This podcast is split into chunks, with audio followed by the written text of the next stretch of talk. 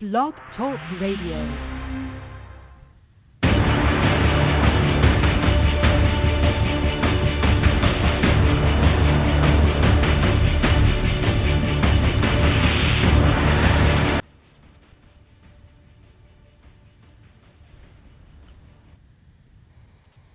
Good morning, good morning, good morning. Thank you all for joining us today on Patricia Adams Live this morning, August 8th at 8 a.m. We have Dr. John A. King.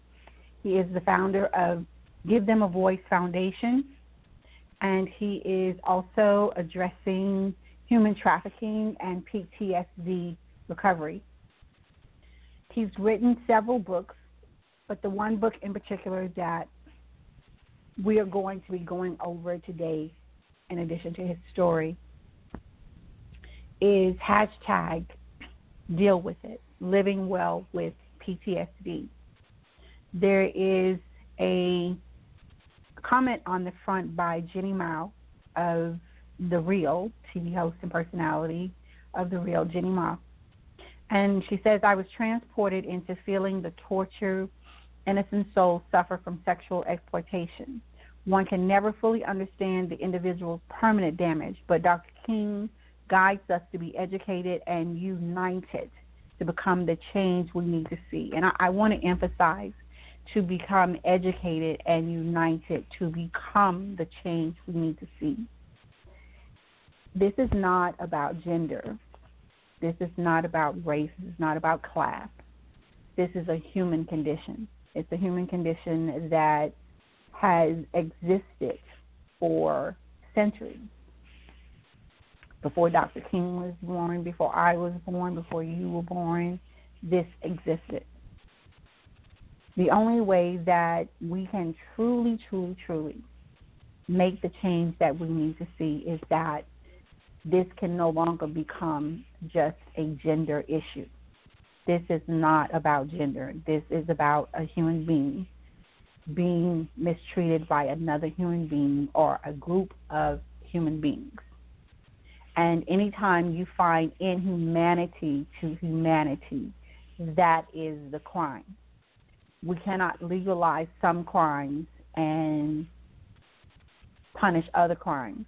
This is a crime. This is a crime against humanity. This is a crime against everything that the universe itself stands for. You have seed time, you have harvest, you have hot and cold, you have winter and summer and fall and spring. The seasons of of life of the universe are being violated in the lives of the individuals who are being trafficked and sexually exploited and abused and when you have to resynchronize your life after you have been bruised and taken out of sync, literally, it, it, it destroys the rhythm of your life. I, I can only say that is that for that period, for that season that a human being is being exploited, it totally upsets the equilibrium of your life on every level spiritually, mentally, emotionally, financially, socially, on every level, because that is the intent to create chaos in you and around you to keep you from being able to exist in this universe as you were purposed to do. That is the crime. That is the crime. When another human being or a group of human beings choose to do that to other humans, but especially when you do it to your own. And this is the story of Dr. John A. King. This was not a stranger. This was not a group of strangers. These were people who were supposed to be trusted, supposed to be looked up to, supposed to be honored, and and people always say, you know, honor your mother and your father, honor, honor, honor, honor. But it also says, give honor to whom honor is due. And if they have not been honorable, then there is no honor in that. So I don't want to belabor this point, but Dr. King, I really appreciate you so very much for well, waking up this morning. Much. Yes, and and Melissa, thank you so much for helping to coordinate. Melissa is his wife. So for those of you who are looking, he is married. Very much so. And so I, I want to stress that, you know, is that uh, you see the posts that have been made about him. He is married. He has a very dedicated wife, and they work very, very well together. I've met them both in person as well, and they definitely are a complement to each other. So, without that, there is a foreword in your book, Dr. King, and you talk about a lot of different quotes, things that matter to you, quotes that in particular stand out to you. But in your dedication, I'm just going to talk about the dedication. You says to the men and women who stood and walked with me, to the voice on the other end of the phone, the light that guided me home, thank you. I really want to ask you about the dedication because it is it is literally two sentences, basically. Most people have a huge dedication, but in the words that you've said in those two sentences, it's actually one sentence. I mean, it's a continue, you know, because there's a semicolon, and the reality of it is is that it took men and women to stand with you. But what does standing with somebody look like? And what was it like um, for you um, to have somebody stand? Oh wow. Um, I think uh, yeah, I had recall of of the events at 45. I, I'd, I'd suppressed it till then. They were little, they're like little frames of um, they're like little frames of um, they're like little frames of, of film, and, and like eight millimeter film. And when and when when they all came together and I had recall, this thing played, and I realized what happened to me as a child. Um, so so when it came back, I, I realized what had happened, and I started to talk to people about that, trying to seek solace and talk to some folks. And I was surprised at how many people that I thought were very good and close friends just cut off communication because somehow they felt that they were going to get dirty by talking to me. That somehow they could catch this, whatever this was. Um, that a child who was used for pornography um, was now a porn- pornographer. Uh, it, was, it was the strangest thing. And so, out of these, you know, masses of friends or acquaintances that we all have, there was probably only two or three, maybe four or five that stood with me and, and were prepared to walk with me and talk with me about it. Because as you start to process, you know, child sexual abuse or being trafficked, there's a lot of talking that has to take place. You, you you're trying to constantly process the emotions and the images and the recall and the memories, and I know it can get very um, laborsome.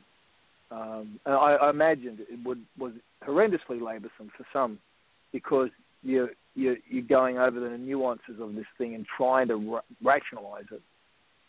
And there are very few people who are walk, prepared to walk through that with you. Uh, so they played a very a huge part in recovery for me. And when I envision somebody standing, it's kind of like putting a scaffolding, if you would, around somebody who can't stand on their own and they need that support.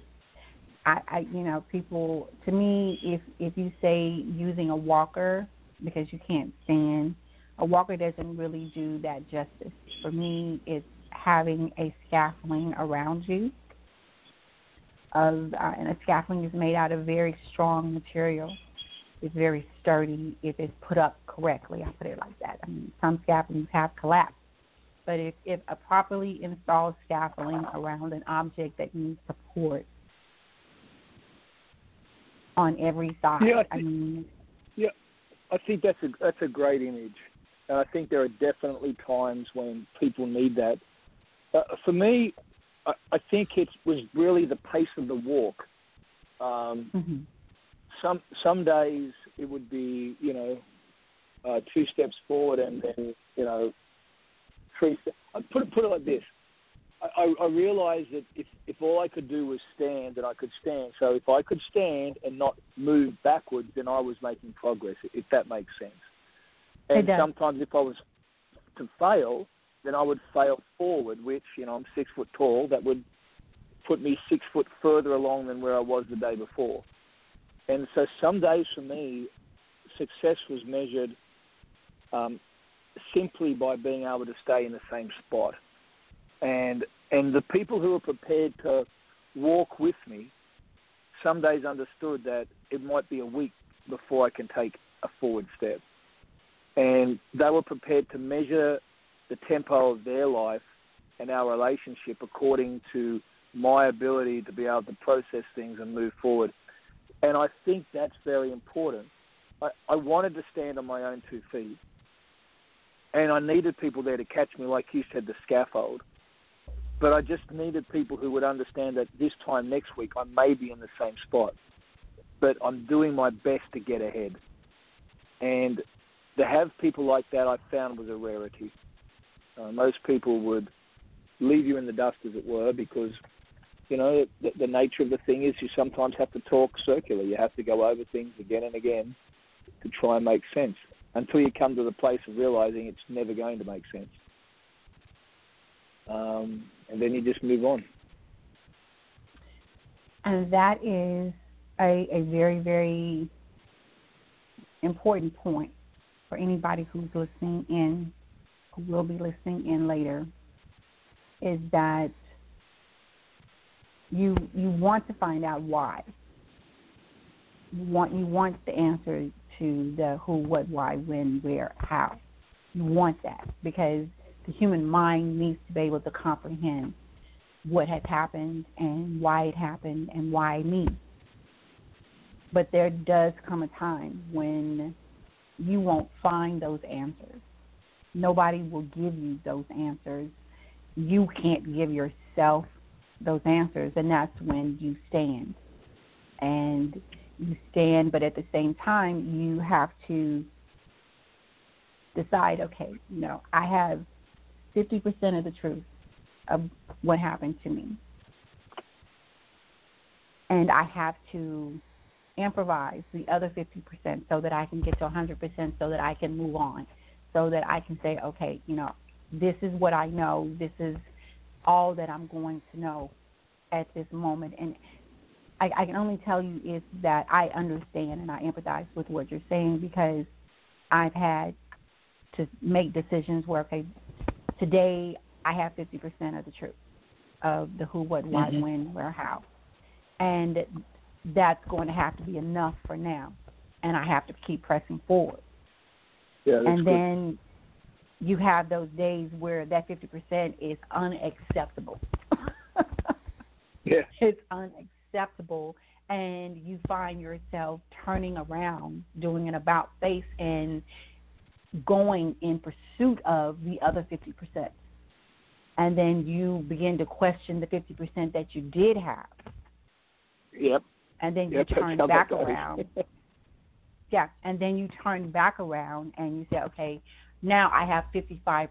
I, I can hold on to that and I can move forward. And you tell yourself, you know, I can I can do my life now. Um, and and that's what you do. You keep repeating that cycle, and that's what people who can't stand and walk with you aren't equipped to do. There are some people who I Yeah. call them voyeurs. Um, you know, they want to Yep. peep and look into your life, and they Very want to be a part of your life as long as it fits their their definition of who you are. But when that definition no longer fits, then they still want to be voyeurs. This this is this is the the deadly thing that you have to realize is that there are some people who are not equipped to stand and walk with you, but they still want to be voyeurs into your life. They want to stand on the outside and look through your window and see how you fare. That's when you need Yeah, to close the blinds. Yeah, that's to those that's people. very good, very very good. I think Yeah. those people too, um, they they get some sort of perverted enjoyment um, from reliving our story on their behalf. I know there was one person in particular who would greatly relish in telling people all the intimate details of my abuse to his friends and then would introduce me like a trophy.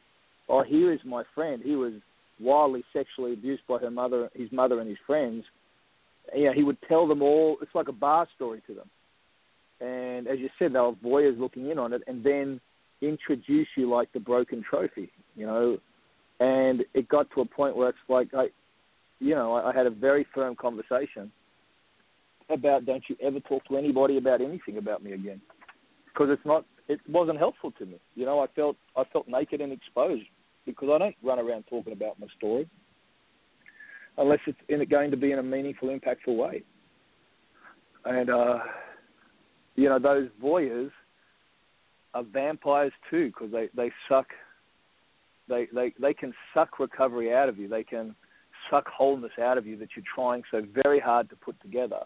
And I, I think the, the the further we get down the track and the more healed we become, the more normal um, to other people we appear, then they forget that this is something that we deal with daily. And for them to sit there and want to bring up this thing in the middle of a social gathering, you know, shoots us back into a dark spot that they have no idea uh, what it's like to have to confront. Um, because we're normal to them. You know, you don't seem to be struggling anymore. They don't understand that this is a daily struggle for us, that this is something that we have to manage on a daily basis. And as we progress, we just manage it better uh, than we ever did before, but that doesn't mean that we still don't manage it. And that's the key is that there comes a time when you have to filter out people, and sometimes it is progressive. Yeah. People come into your lives for a reason and a season, and depending on the state of recovery that you're in, you may hold on to them longer than you're supposed to. And I yep, I know that. Good. I and I know that and it's because they're familiar to you. You say, you know, they've been yeah. here from the beginning and so they're going to be here till the end and sometimes they may be at the beginning and then you need to make a decision do I go further down the road with them or is this time for me to say, you know, farewell? And there's a way to say farewell to people and maintain a connection with them without being connected. And, and, and I'm going to say that again because I, I need for that to be understood is that you can be connected to them through what you've already experienced, your past. That's a connection that you're yeah. not going to be able to break. And your yeah, present, the, that, yeah. No, go on. No, go on. That's very good. Yeah, so that's that's your past. You know, you're you're forever connected to them in your past, and then in your present, while you're making that decision whether you want to continue on with them into your future, then that's when you can sever that connection, but you're still connected to them to a certain degree, but you don't have to be with them. Yeah. You don't have to be and with them. there is there is yeah. That's yeah. why I use so, the term walk walk with me because mm-hmm. there were some people that I just simply walked away from. Didn't say anything. Yeah. I just walked away. From. I continued to walk, and they were trying to pull me back into having the old conversations and talk. It's like you know what? I don't. Mm-hmm. I don't need to talk about my nightmares or my daymares anymore, I, mm-hmm. because mm-hmm. I've I've moved beyond that in terms of managing it. So Mm-hmm. if you want to keep on going back and reliving that for me or vic- vicariously through me, then I don't. I'm not walking with you anymore. And I think it's very important to us to give, as you said, to give ourselves permission to graduate, and and that I think a soft graduate is important because the the trauma of confrontations and trauma is an overused word, but the the a harsh confrontation um, on an emotional subject to people that are dealing with what we're dealing with on a daily basis is not what we need. Whereas a quiet walk away without a confrontation and just simply changing the schedule, taking longer to respond to a text message or a call, or an email, and just putting distance as we continue to walk on, I think is a very productive, uh, a, a, productive um, way to do it. People, some people won't agree with that. They say they say that you need to sit down, confront, draw a line in the sand, and renegotiate boundaries. I, I found that with voyeurs that doesn't work because the voyeurs has this they have this touch of narcissism on them where they want to be the center of whatever that conversation is. And I've found the best thing you can do with voyeurs is to put distance, um, social distance, you know, real social distance, not some of this other stuff, but like real emotional distance is probably a better way to put it, uh, but between you and them. Um, and it gives you breathing room to continue to grow because they will never grow with you. Uh, they will always be in their spot. As you said, they were helpful in the past. They're not going to be necessarily helpful in the future. And again, Dr. King, the the thing about that is is that I can I can express this truthfully to the audience and say there is a time when that relationship, if you are spiritually connected in faith, that there is a nudging in you. It's time to walk away. It's time to let go of this person, and you need to move on. Because sometimes we get told to let go and move on internally before we actually are ready to let go externally, if you would. And so we yeah. belabor the point and we carry that that relationship and we keep carrying it because there is a, a fond memory or two with that person and you really aren't ready to say goodbye to that person. And then when it comes down to the wire where the deadline you you've gone way past the deadline of letting go something drastic will happen to cause yep. you to let go. Yeah, and, and you've got to use those as keys. Yeah, you're correct. Yes. And so it's like when you don't let go when you're supposed to let go of the people who were there and they were there as voyeurs, then something drastic will come along and cause that to go away. It will either be a life and life or death situation, but they will have to go, and it's better for you to let them go freely without having to be forced to let them go. Yeah, I think the other point with that, Patricia, is um, sometimes there's a sense of a false sense of obligation because we know mm-hmm. what it's like to um, to be alone and we know what it's like to struggle emotionally, and we know how much we put value in relationships, and we don't want to be those people who treat people like we've been treated, and we, we but we hang on to the wrong ones. Uh, you know, there's that that principle of you know the the squeaky wheel gets the oil, and um, I've always found that um, you know you get 80% of your return from the 20% of your relationships, the old 80-20 rule but we don't identify the 20% of the quiet ones that walk with us. It's the other 80% that take up most of our emotional bandwidth that are just noise. And I, I think we need to give, you know, the Bible talks about us assessing fruit and being fruit assessors.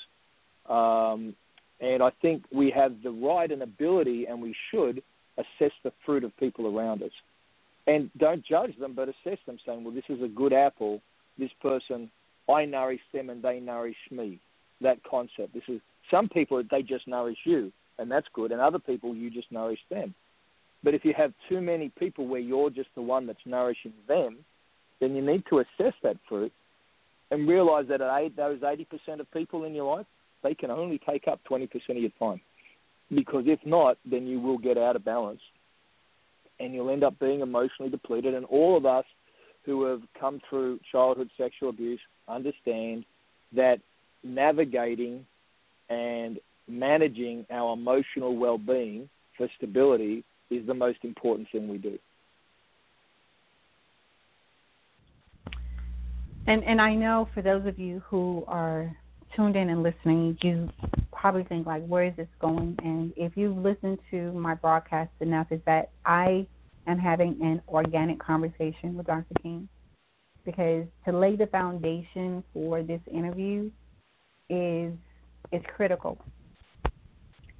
I've interviewed a lot of different people who have experienced child sexual abuse from strangers, from mothers, from fathers, from friends, and they've come from all walks of life, all walks of life. And I've treated each one of them individually, and so that's what I'm doing today, as I always do. And I am at his dedication, at, at the dedication of his book, and there is like in one sentence, we have been talking on this one sentence. And this is why you, you cannot read someone's life once. You have to read it and reread it and reread it because you will never get it in one sitting. So, just in the dedication of his book, if you are looking to be provoked in your thoughts about the who, what, why, when, where, and how, you could stop right there at his dedication and think about that. What does he mean by somebody standing with him and walking with him? Because not one time in here, now I know they did, right? Because you said to the voice on the other end of the phone, the light that guided me home. But uh-huh. you put a lot of emphasis on people who stood and walked with you. And sometimes to stand and walk with somebody means you just need to be quiet you just you just yeah. you know just their their presence there is enough they don't have to say anything there are some people who are like that and then there are some people who have to talk but when you're trying to navigate this just knowing that somebody's standing there you don't have to say anything. You don't have to have the answers. You don't have to fix it or anything. And that's that's a hard lesson. But there was something that came to my mind um, about the Roman Empire and how they would have the gladiators come out and they would have them fight each other or have them fight animals. And they would the people would ooh and ah and you know one minute it looked like they were cheering for the gladiator the next minute they were cheering for the animal or they were cheering for the underdog or then they were cheering for the villain that is what voyeurism is it, it's it's spectating on the condition of another individual. So you have one gladiator fighting an animal or another or another gladiator and you've got thousands and thousands of people occupying the stadium. That's a one to many relationship. And that yeah. one person is not just having to fight within the arena with them, another gladiator, and, and just say the other gladiator is what happened to them, represents what happened to them. And they're having to fight for their lives against that other gladiator, right? While other people look on. Yep. And you don't know whether I, the crowd is cheering you on or, yep. you know, hoping for your demise. And that's the sad that's why condition. That, Go yeah, ahead. Yeah. And that and that comes to that second line in the dedication, is the voice on the other end of the phone. You know, on two occasions, it was Melissa, and uh, I know it was. yeah, yeah. And on, on two occasions, she took a phone call. Um, actually, it was probably well, probably three. Uh, two were when I was I was told at that stage that um, by uh, someone who was very close to me then that I'd never get better and the best thing I could do was to remove myself from the planet. And on those two hmm. occasions, mm. she just randomly rang me to talk about some work because we worked together. And um, you know, I was sitting in the backyard with a bottle of bourbon and a and a and a gun and thinking about how best to, you know, just weighing the balance of is it possible to move forward. And the other time was when you read the article in there about the great sausage incident in, in um, I believe it was Santa Fe, uh, where I, I was standing in front of a cabinet in a, a Whole Foods trying to decide whether to have beef sausages or chicken sausages for lunch. And the weight of that decision, you know, it's the way life is, totally overwhelmed me. And here I am, you know, six foot, 220 pound, burly man with a beard, sobbing uncontrollably with snot in his mustache and his beard, trying to make the decisions. And, the, and this guy in this walks up in this uh, Whole Foods and says, "Sir, are you okay?" And it's like, "Yeah, I what fun time! I got the sausage or the beef." You know, you thought I was some crazy guy, and um, I, no one would answer the phone. I, I tried to ring um, one particular person at the time, and they didn't want to pick up, and and then I rang Mel, and uh, she just calmly talked to me and told me that I was allowed to buy both chicken and beef sausage, and why don't I do that? And I went, oh, okay, brought chicken and beef sausage and went back to my hotel. And just that soft voice at the end of the phone, um, you know, basically talked me out of this panic attack I was in because it was, you know, it was a very difficult phase of things. And I think that's what I mean by calling me home. You know, I think all of us want and long to have someone who'll be our true north, because we we do get confused in the early stages of recovery as to what is true and what is real and who can we trust. And if all you've got is voyeurs in your life, people who are wanting emotional vampires, and you don't have that one person, or maybe you're blessed to have two, uh, but for me it was one person just saying, trust me, this is how you get home from this thing. This is how you survive. This is how you get through. Uh, then it's very, very difficult uh, to make it. I had years without that, and when I when Melissa found me, it was, um, you know, it was amazing the difference and impact it made.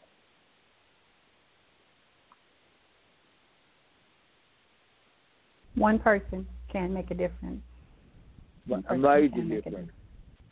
Yeah. From suicide or death to life. Yeah. yeah that's exactly yeah. right. You don't need a whole bunch. You just yeah. need. I, I've always thought that if you if we die with you know enough friends to fill one hand, we die very rich. And the average yeah. person in America does not have one true friend. We're the loneliest nation on earth, just about. And um, to be able to have two or three people that will speak to your greatness in your most broken times is a gift from God that um, is so massively overlooked. Um, and it's greater and had, will have more of an impact than all the therapy in the world. Is just that voice saying, "No, it's okay. Come follow me for a little bit. We'll walk this way, and you'll come out of the dark into the clearing, and it will be okay again." You know. It will be okay. It will be okay. And then I'm moving to your foreword. Mm-hmm. And for me, your all time favorite quote The heart is an emotional memory of what happens in your life. And for people who are cognitive people, this is this is this is like, you know, emotions. emotions that we all have emotions. We all have emotions. Some of us have them more or less than the other, but we all have emotions. And they do things to us. I mean, uh, you talk about the dopamine and, and all of that in the book, and and they do things to us, depending on if we're in that frozen state, if we're in that flight or um, or you know fright state of mind, and what's in us, what's been done to us, is what is in us. What comes out of us is what we do to what's been done to us. And, and I'm going to say that again because what's in us is what's been done to us, but what we do with what's in us is what we do to what's been done to us. Your response to what's been done to you is key. Yeah. And and I say this um, as we close the show every time is make no permanent decisions over a temporary things. because Good, tomorrow good. will come. Tomorrow will come, but you have to stay alive to see tomorrow. And if you believe that tomorrow will not be better or present you with, I, I, me, I, I don't even want to say be better because tomorrow may be worse than the day before. But the only way that you can fight for this, and, and sometimes we're tired of fighting. We don't want to fight. We're tired of fighting. And the war for your life is real. The war for your life is real. And I've I've been a history major before I became a history major, if you would, um, in school, Yeah, and good. under, understanding the war that inside of a war there are battles. So a war consists of many battles. And in this life that we've been given, we were given a life that is a war. And we have to fight the battles within the war. Some wars will end and you may have more losses than you do wins. And then a new war will start and you will come out totally victorious. But the way that I have found to come out of wars with more wins than losses is is that I lean into my faith. Because you can't you, you're a spiritual human being. And if you are not connected to a spiritual source, and for me that's God, then everything else, all, all of your, your battles within your wars become losses. It, it's hard to navigate. People people want to pick and choose what they want to do, and so this is not a sermon. I'm just simply saying is is that when he talks about true north, you have to have your compass reset. Sometimes your compass will get crushed and broken and annihilated, and it can't be repaired. It can't be repaired, but it can be restored or replaced. And that's what I found out is that in that broken state, the compass, the moral compass, is just decimated.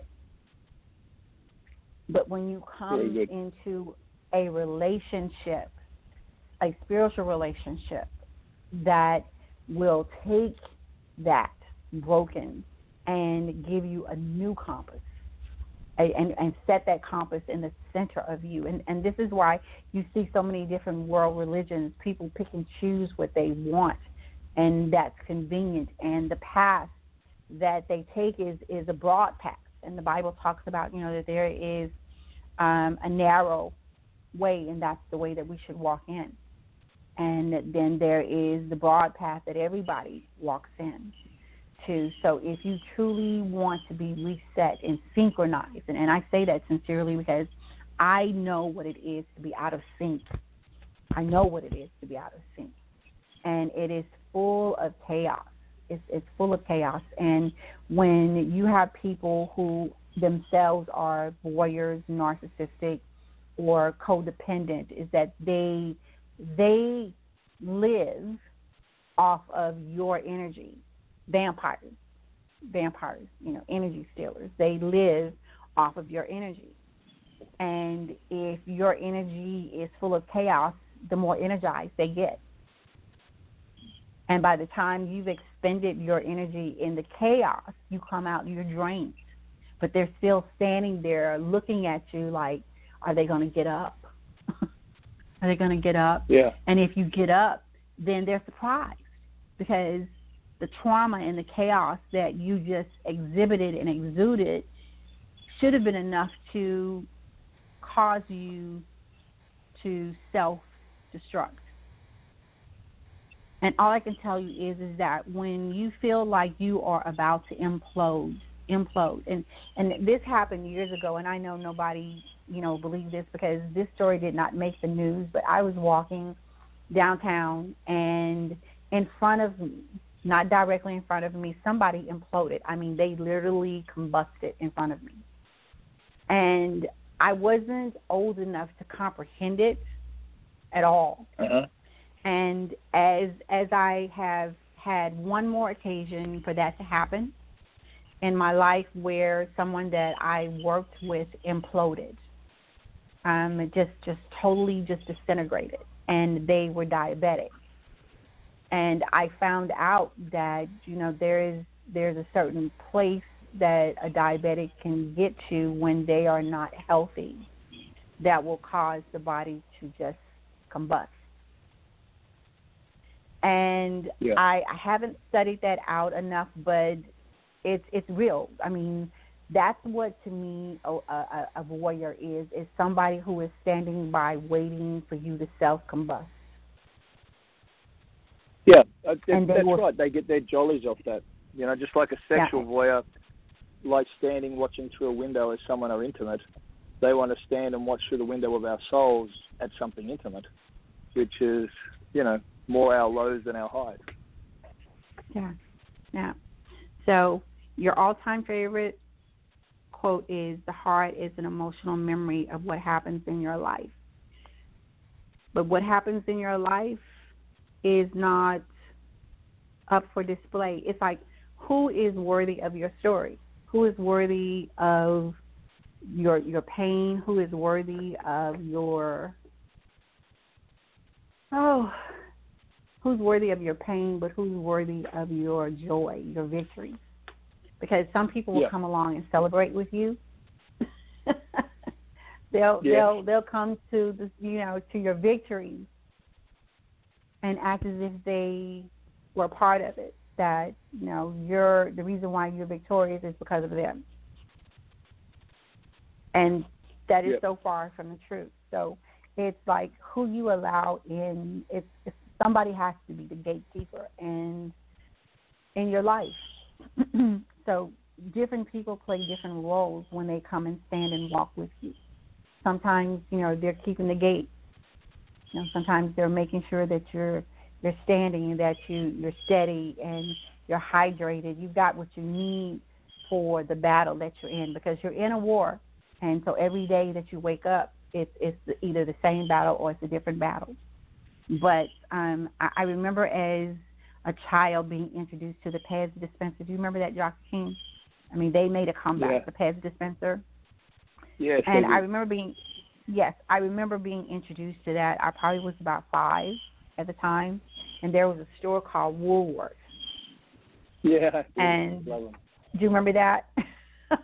Yep, yep. And yeah, and and there was a display at the front of the counter as they always, you know, put stuff where eye level for kids to see and I saw Popeye. I remember the first one I saw was Popeye. Yeah. I remember And you remember Popeye, yeah. And I wanted that and I said, What is that? It's Popeye, it's Popeye, it's Popeye. I want I didn't really comprehend that there was candy. I just wanted it because it was Popeye. And when I got it and I was showed, you know, flip the lid back, right? It's like, you know, you put the candy in and you flip the lid back and up pops a Pez, right? And then the next one, when you take that one off the top, then the next one pops up. And there was a time in my life that I can actually say is that that was the analogy of my life. It was like the memories that I was having that came flooding back to me was like a Pez and a Pez dispenser. And that's how Yep. I, I had to deal with them because they there were so many triggers, there were so many flashbacks that it was almost as if God took them and put them in a Pez dispenser and says, Okay, we're gonna deal with them one at a time. You can't deal with all of them at once. We're going to deal with them one at a time. And that's where I, I believe that scaffolding and that structure there there has to be structure in in your life because when you've been in chaos,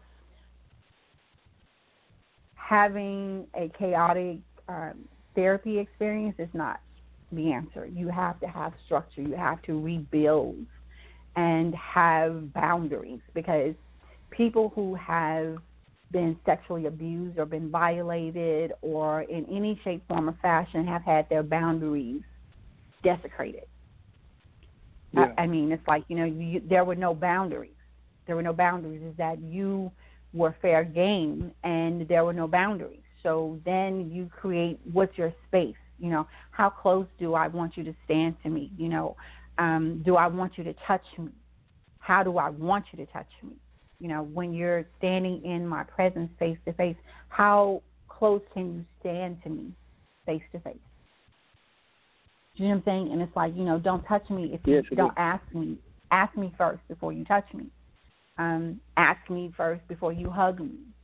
Ask me first before you walk up behind me. I mean, literally, I, I can say that there was a time in my life where I that was the extent of my boundaries. It was that you could not walk up on me suddenly. You couldn't touch me suddenly. You couldn't embrace me suddenly, uh, especially if I didn't know you. You know, people have this tendency of wanting to grab and hug and, and all this kind of stuff. And I, you know, I'm, I will say that you know I am a person who can do that. But there was a time in my life where somebody just coming up to me and grabbing me and holding me and touching me without my permission was unacceptable.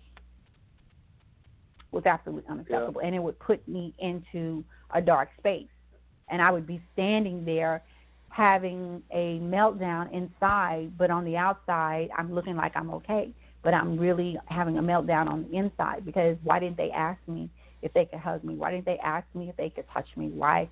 You know what I'm saying? So I I would question you know, I would never do that. You know, why why would you do that? You know, you don't know me like that. So boundaries for a person who has been abused on any level, resetting those boundaries is huge.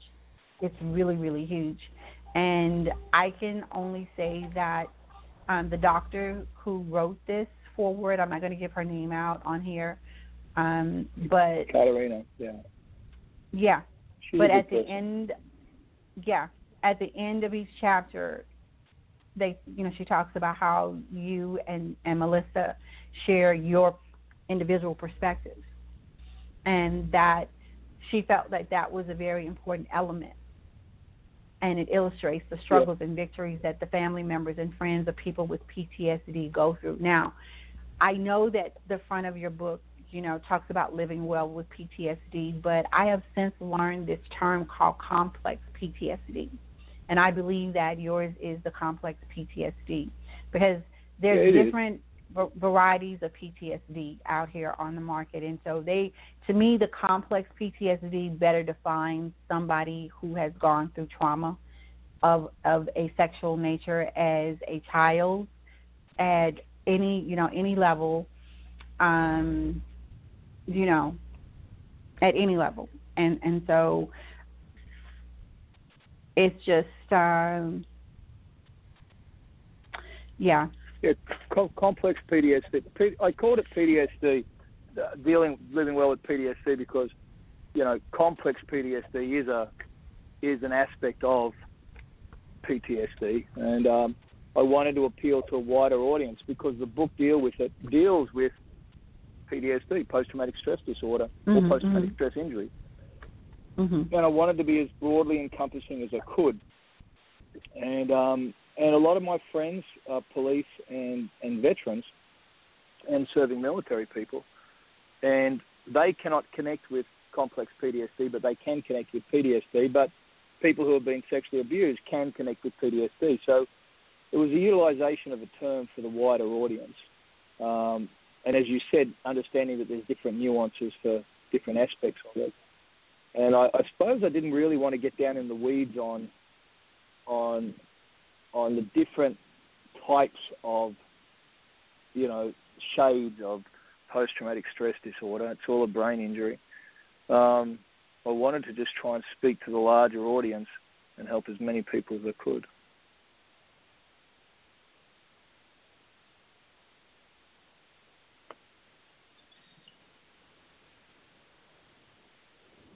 Help as many people as I could.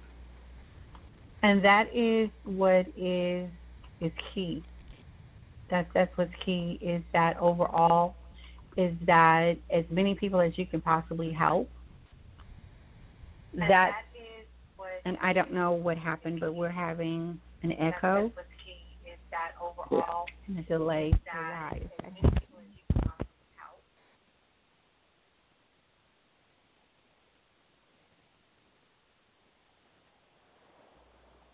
Okay. Dr. King, Yeah. Okay. Hello. We had that that feedback, and I was trying to figure out where the feedback was coming from. There was like a delay in Sure. some feedback, so I think I found it.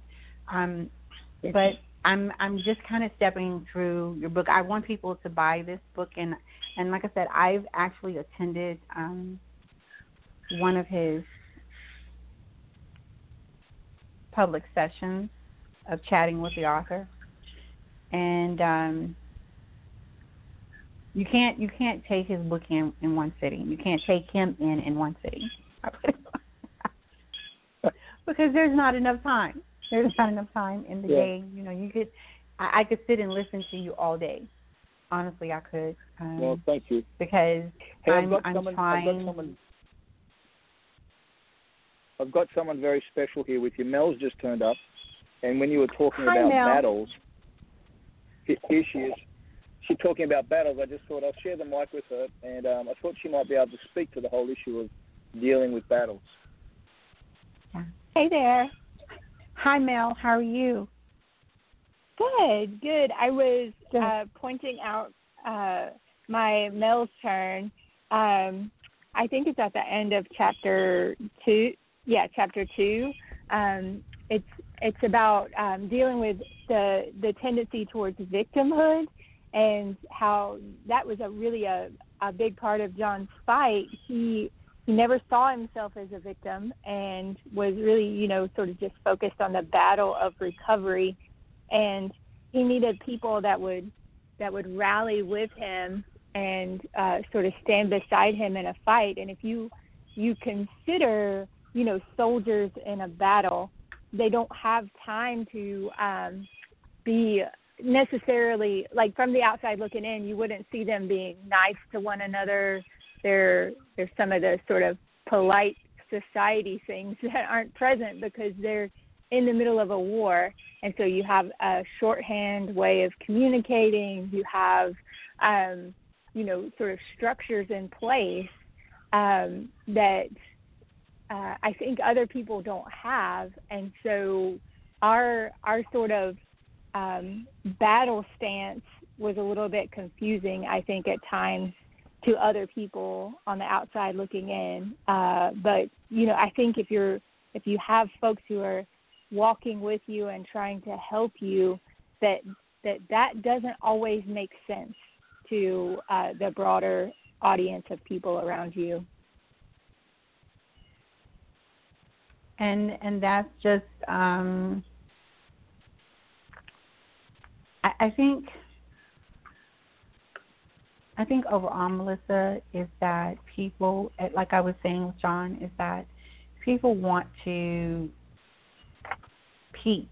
What is it? That's that's it. That's it. That's the that's the generic term for a voyeur, the peeping tom, right? Yeah. So when when you have the peeping toms who want to see the ashes blow away, that those are the people that I think are the the most elusive of the people.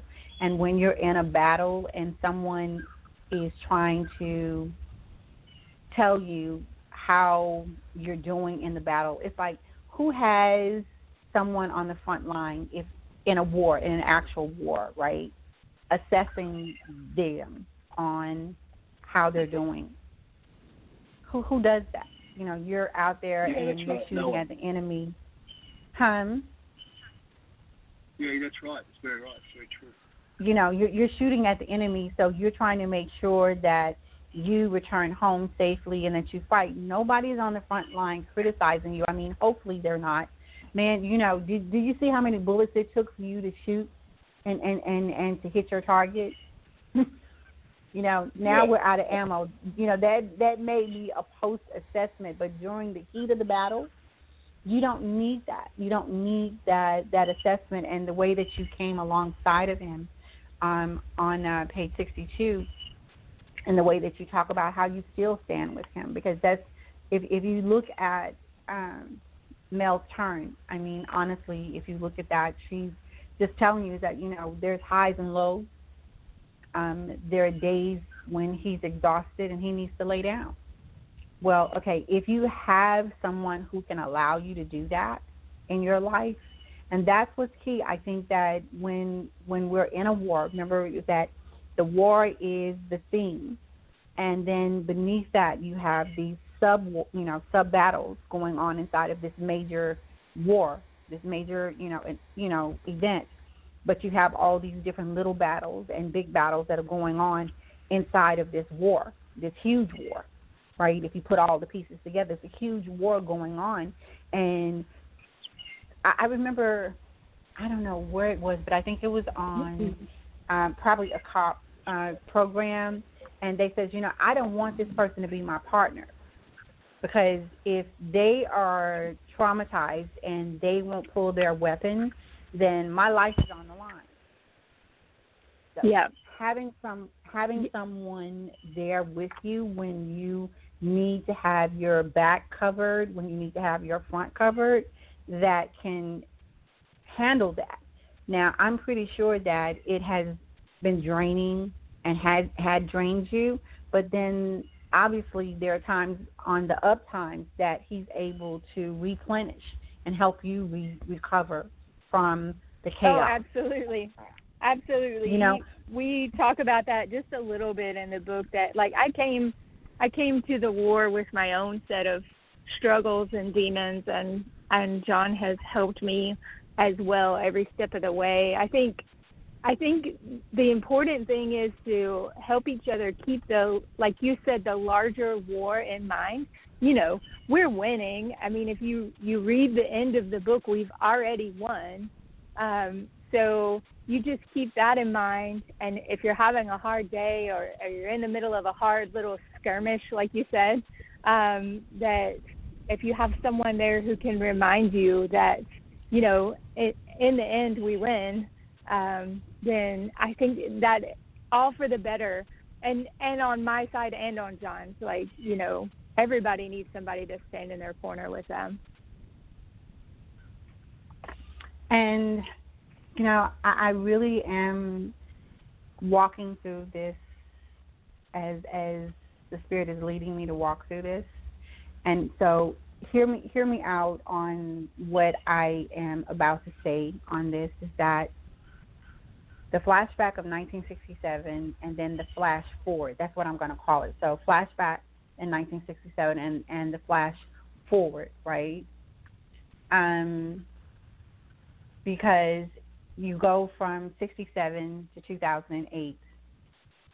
And so if you think about the flashback and the flash forward, and then you basically, I, I, I'm sorry, I'm doing the math. 2008, 1967, 41 years, 41 years, and that basically it takes 40 years to build a generation, is what I've uncovered.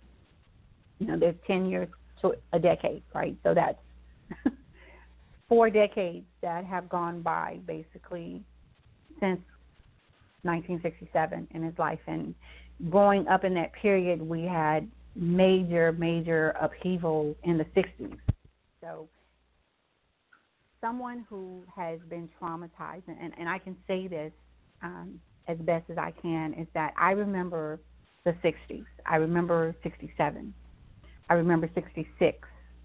Um, you know, I, I, I can go, you know, back to, to different things, but I remember certain things that were happening in the 60s, 66, 67, 68, 69, 70. So, you know, a child who's been traumatized and you're standing, I can just imagine you, John, you know, having the same vision that I was having in the 60s of watching uh, President Kennedy's assassination, watching Martin Luther King, the Medgar Evers, um, the the lynchings, the mobbings, the burnings, the lootings, just like we're having now. Okay, and and I never thought I would see that again, but here we are. We're already traumatized. Do you understand the thing? Is that nobody is is thinking about okay, what effect is watching and observing these events on TV, having to a child that's living in chaos, that's living in trauma, because all of those things are woven into the fabric of our lives. Is that the trauma that you were enduring in 67 and before and beyond, are all woven in when 2001 came, when when 9/11, the World Trade Center event came. I can tell you is that that triggered me, and I cannot, for the life of me, understand why it triggered me the way that it did. Um, because let's let's speak about that I, for just a moment. Yeah. Um, because so so, and I talk about this in the in the book.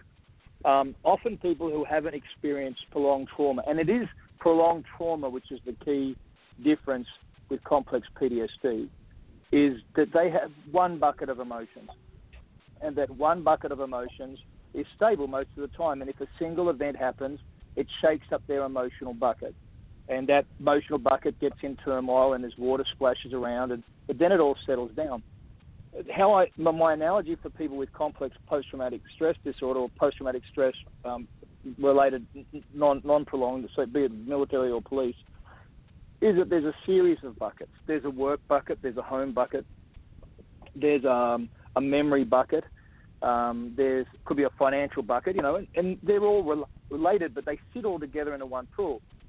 And then when you've got something like 9/11 happens, for someone who has experienced prolonged trauma and it there's this underlying sense of uncertainty, of lack of protection, and fear. When it happens, it's literally like the entire thing goes crazy, and it affects it slops into all the buckets. So you can't compartmentalize it like someone who is is being through it. They're sitting in Kansas. This happens in New York in the financial industry. They're a farmer going, "That's just touched our nation." I can be enraged at this one thing Whereas for someone who has had prolonged trauma and a sense of powerlessness all their life, it's like, oh, shit, this is this is my security, my safety, my well-being, you know, and they instantly everything gets rattled, and I, and I think that's why um, we have to be aware of what's happening around us today, that and why we are feeling unsettled um, with with some of these things. You know, my background is Melissa's Cherokee, I'm Australian Aboriginal. So there is a sense of there's generational and cultural trauma, which is a reality and something I'd love to do some study on at some point.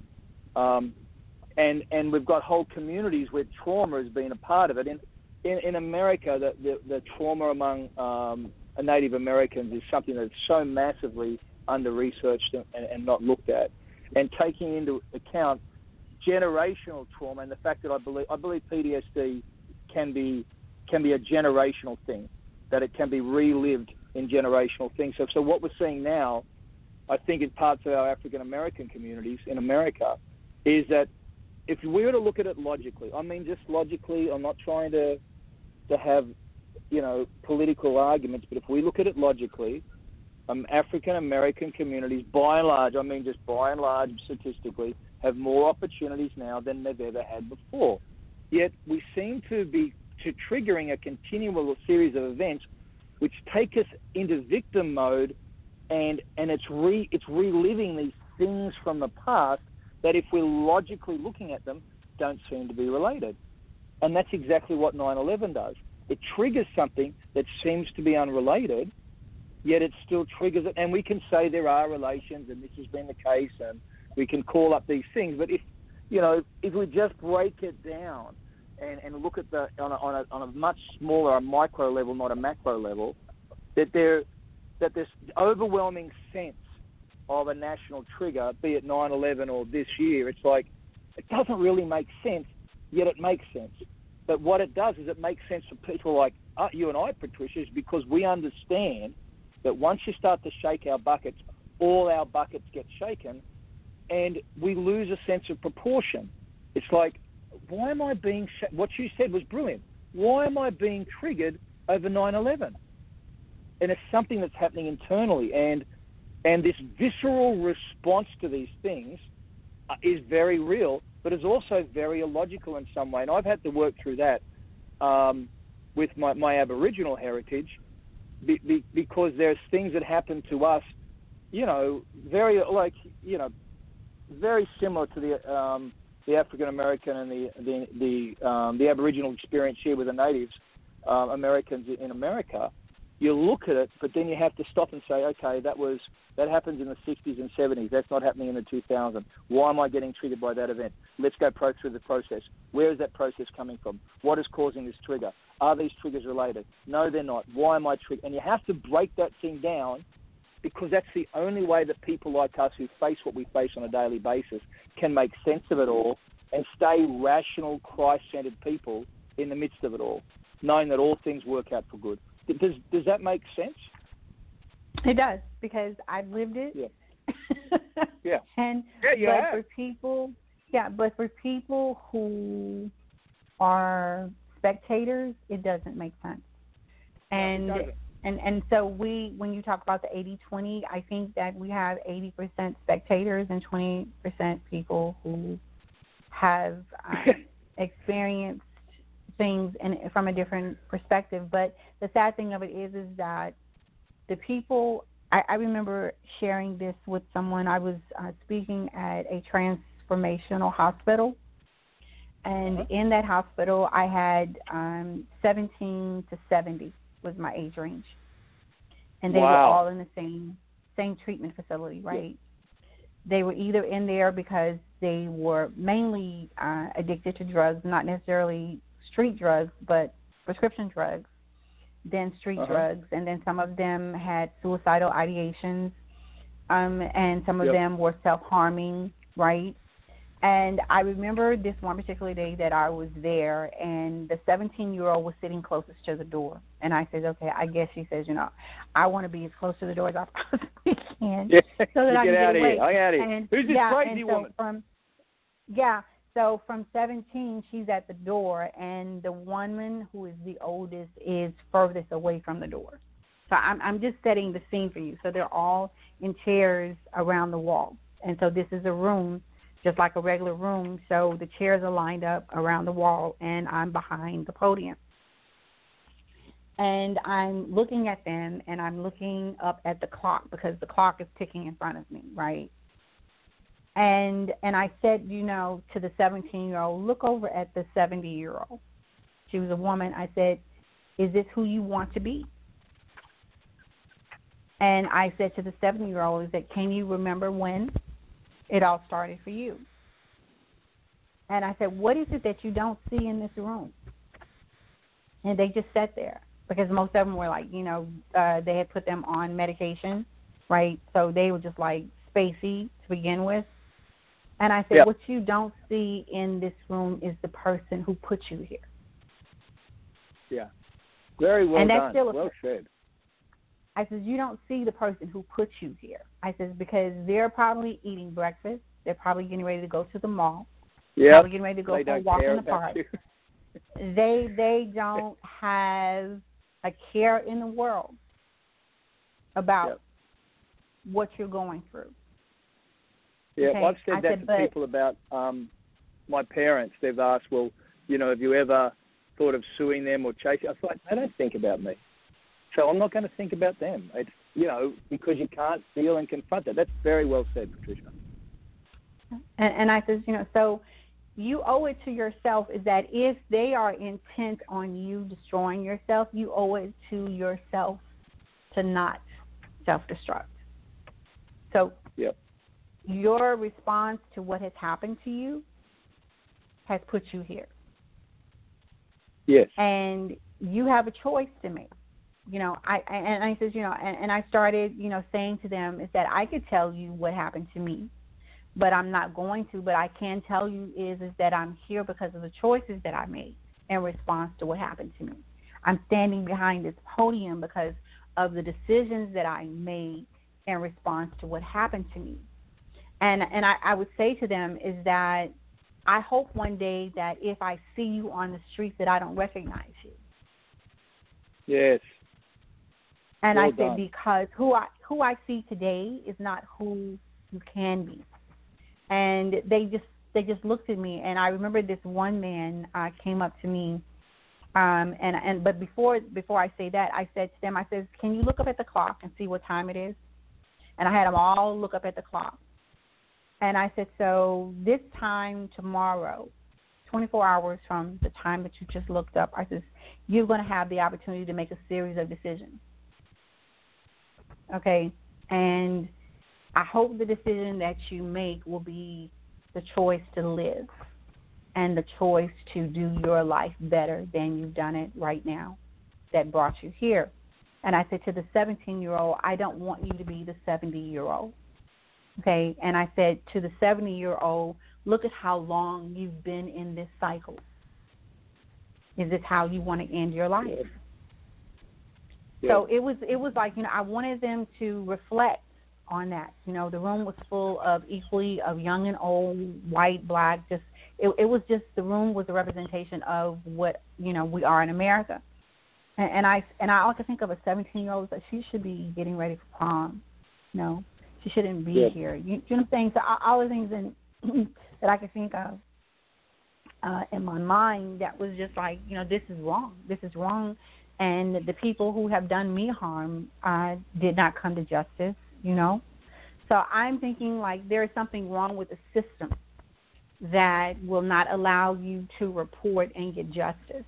Okay, and at the same time, when you look at your life, and as a member of the Aboriginal community, I've studied that. Like I said, I'm a history major, Mhm. and I've Mhm. seen a documentary on the uh, Aborigines. And um, I saw where they went over to Ireland, you know, where they sent them, shipped them off to Ireland, uh, some of the children and stuff. And it's horrible. It, it's, it's absolutely horrible. and the conditions still today of the Aborigines is is horrible. Um, I this this thing of um, col- you know I, I don't want I don't want to go there. So let me let me let me let me digress. let me digress because I, I- I I, will go into it. sister. Yeah, I, I would go into I- a different space. I would go into a different space, but my point is, is that all of us have to make a series of choices. And I remember going back to, I was at work, and my manager said to me, she said, Patricia, because at that particular time, uh, this was like right before 9/11 happened, and that's what I'm saying. Uh, 9/11 was very triggering for me because I was dealing with some things right before 9/11 happened from childhood, right? And I was still functioning. I was still highly functioning at work, and I'm in in technology, so I work with software. And um, my manager said to me, um, quite just point blankly, she says, Patricia, you are where you are today because of the choices that you've made in your life.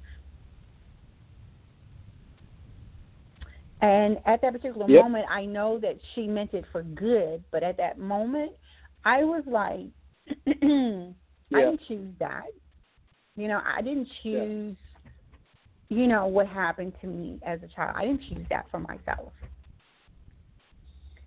But I was I was so deep into the trauma that was stirring up inside of me, right? That I couldn't quite process or comprehend what she was saying. So I didn't flip and or say anything and I just said, Okay, thank you. And I and, and I keep recycling that conversation with her.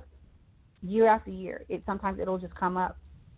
And and I'm thinking, I've made some very good choices in my life in spite of the things that have been done to me. But then I've also made maybe one or two choices that weren't so great that have carried over into my life. You know what I'm saying? So yeah, I I think I to think the fact that you've only made Yeah. one or two choices that aren't good, I think you're a hero. I- I've made like a gazillion choices that are really crappy. And, I was trying um, to minimize it, John. I was trying to minimize it. You know, I'm I was trying to I was trying it, to I minimize it. I'm not saying I'm not saying that I haven't made a lot of bad choices, but I'm saying that there is I like know that. I know that. Patricia. some some that have changed the trajectory of my life in in ways that I would have never imagined, right? But God has worked it out for the good. But at the same Yes, time, amen. to those people who are out there listening, you're you're listening to someone um, with Dr. John A. King and his wife Melissa, who not only has had to overcome and continue to progress past child sexual trauma, but he is a part of the Aborigines. And if you don't know about the Aborigines, A B O R I G I N E S, look it up. because we're, we're not going to get into that. I can bring him back and we can talk about that. But look it up, okay? And and and I can tell you that you can be ethnically traumatized. You can be culturally traumatized. You can be economically traumatized. You can be physically traumatized. You can be sexually traumatized. You can be financially, emotionally, intellectually. There are so many ways to be traumatized. And if you don't realize that these parts all create the sum total of who you are. So if you have not been allowed to have a healthy existence on any of these levels, if all of these levels have been assaulted, then all of these levels are going to experience chaos. Not all at the same time, because but there are times Very when good. they all come together, and then that's when you got total cluster. a hurricane. That's when you got a hurricane that will either cause you to destroy yourself or destroy something or someone in your life. And yeah, absolutely. you know, so it's like to get healed, you you sometimes you find healing across the board and sometimes healing comes in compartments. You know, this part of you will get Yeah. healed. And this other part of you and this other part of you and this other part of you is still toxic. So it's a progression and, and, and I still go back to the Pez dispenser. It's like, you know, one pops up and you deal with that one and you decide, okay, you know, am I going to eat this one or am I going to put it back in the container and deal with it later? So when I say eat it, it, it takes me to the parable in the Bible um, about where the prophet was instructed to eat the whole loaf. And he says, you know, Yeah. why is that? You know, this is the same loaf, but part of it is bitter and part of it's sweet. And that's Yep. what trauma is. That's that's what trauma is, but that's what truth is. Because to dispel trauma, you have to take the truth, and the truth comes with the bitter and the sweet. That's that's the reality of it. Is is that some of us cannot heal because we cannot handle the bitter. We just want the sweet. But the bitter and the sweet is the balance, and the balance brings about the truth. It brings about wholeness. The reality of the bitterness is the things that have happened to you and your response to the things that have happened to you. The sweet is where you can get to, the healing, the wholeness that you want, the restoration, the recovery, the rebuilding that you want. But in order to enjoy and embrace those, you have to deal with the bitter of what happened to you. You cannot be in denial. You cannot be uh, disassociated. You cannot disconnect from the reality of what's happening. And so that term, Yep, that's- bittersweet, Yeah. you know, the truth That's is very, very bittersweet. The truth is bittersweet is that in order to be healed, in order to recover, you have to be able to handle the whole loaf. The whole loaf of what has happened to you is bittersweet. And there's another parable in the Bible where the water was bitter and the people were thirsty. And, you know, they would say, you know, throw the, the branch into the water and the water became sweet. So something bitter requires something sweet to offset it. But did the bitter go away? If the whole water was bitter, Dr. John, I, I- need you to just say the whole the water was bitter, and you threw the branch in, and then it became sweet.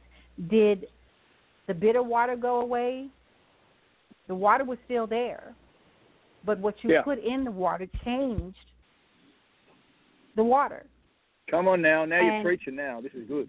Well, I'm not trying to preach, but I, I, I want the people out here because I, I'm reaching out to the audience of people that you are talking to and about. Whether you, I I have an audience in Australia, so this is this is why this is meaningful for us today. Is that I have a listening audience in Australia. So speaking to the Aborigines in Australia and having my guest on the show who is a descendant of the Aborigines, okay, having someone on my show who is recovered and recovering from child sexual abuse, not from a stranger. And I talk to people about non stranger danger. We always say, don't go to the white van, don't go to the man or the woman uh, in the trench coat with the candy and, and the goodies and stuff like that. But woe unto a child who has to deal with the boogeyman from their own family line. That's a generational. So 40 years, 41 years from 1967 to 2008, that's a generation that's a generation. It takes 40 years to build a generation. That's a generation of your life. You know what I'm saying? That it took for you to yes. implode. And some people say, "Why don't you report? Why didn't you report it? Why didn't you do this? Is that people people on the outside always want to tell you, "Well, you should have done this sooner, or you should have said this sooner." that stuff is packed down so deep sometimes you may go to your grave and never even address it i've seen it i've seen it happen yep. but the fact that there are people like you who have come through being ethnically abused and and it's not just being ethnically abused the documentary i said it's it's like ethnically being disinherited because an Aborigine uh, is descended from the natives of that land and the colonials, right? So you aren't colonial enough to be embraced by the colonials, and you aren't Aborigine enough to be embraced by the Aborigines, and then you go through the neglect and the abuse from your parents and their friends, and you add that into the genetics, the, the coding of who you are as a human being. That that gets into you on a cellular level. That level of rejection and betrayal gets into you on a cellular level. So when you talk about the, the dopamine and things like that, it's like literally on a cellular level, somebody is writing on your on, on your DNA trauma, trauma, rejection, bitterness, all this, resentment, all of this. But in the midst of it is that you come up with a book and you hashtag it, deal with it. You either deal yeah. with it or it will deal with you, right? Yeah, exactly. And here we are and and so I I don't want to have any conversation with you that would be triggering. But at the same time, I wish that if you want to talk about what your parents did to you and your response once you had that implosion and the progression that you've made. I welcome you to say that uh, to the audience. We have 37 minutes. This show has gone, um, you know, very, very fluid. And I wanted to wait for that opportunity to bring that to you because I don't want you to say what you don't want to say. But that's, to somebody, a young man or a young woman who's out there and you have had to deal with trauma on levels that some of them will it's like they've been traumatized but they haven't been traumatized on the level that you've been traumatized. And so it doesn't make you a victim because you don't use the victimhood. You know it's like it's like the victimhood is that the neighbors in the hood who are victims there there's big money in victimhood big money in victimhood you know, big yeah, money. There there's is. there's there's a whole neighborhood designed for victimhood, and you made a decision not to live in the neighborhood. Okay. Yeah, I, I wrote so, a, I wrote a quote yesterday and I posted it on, on Instagram. It says that being vulnerable means putting ourselves in harm's way, often for the sake of others. Being a victim means we leverage our past to demon our, demonize our opponents in the presence to accomplish our goals. And I, I think that is the big difference between being vulnerable, like someone like yourself and myself, prepared to talk about it, and being a victim, which means I need to point the finger at someone and blame them. Now, I understand there are people that are responsible for the things that they did to us. But I can be vulnerable in talking about that and saying you need to take responsibility for that, as opposed to trying to leverage the past. And I think we're living in a time where uh, victims are pretending to be vulnerable when all they're trying to do is leverage their past over somebody else. Now that's that's different than trying to get justice for an injustice. And vulnerability is when you want to get justice for an injustice. Victimization is where all you're trying to do is get at someone for the sake of it. Um, and and they can both seem very similar, but one is completely self-absorbed and will ultimately destroy a human being on the inside, whereas the other actually sets them free. The truth does set you free, and when you when you when you're able to reconcile with the truth, and sometimes that truth, as you said, is that you will never see justice. And once you reconcile with that, you are free from being a victim. Whereas people who insist upon the justice because they are a victim and this justice has to come from this group of people, then sometimes it'll never be forthcoming. And you, talked about in relation to my parents. You know, people have asked me. Um, I, I don't. I don't talk about my parents. I, I, I refer to them by their first names. And um, and if people ask me about them, I often tell people that I'm orphaned because uh, I I don't. It's it's not. It's difficult for me to reconcile as a mature adult um, how people could treat a child the way that I was treated. Um, you know, just talking about you know, being myopic and talking about my situation.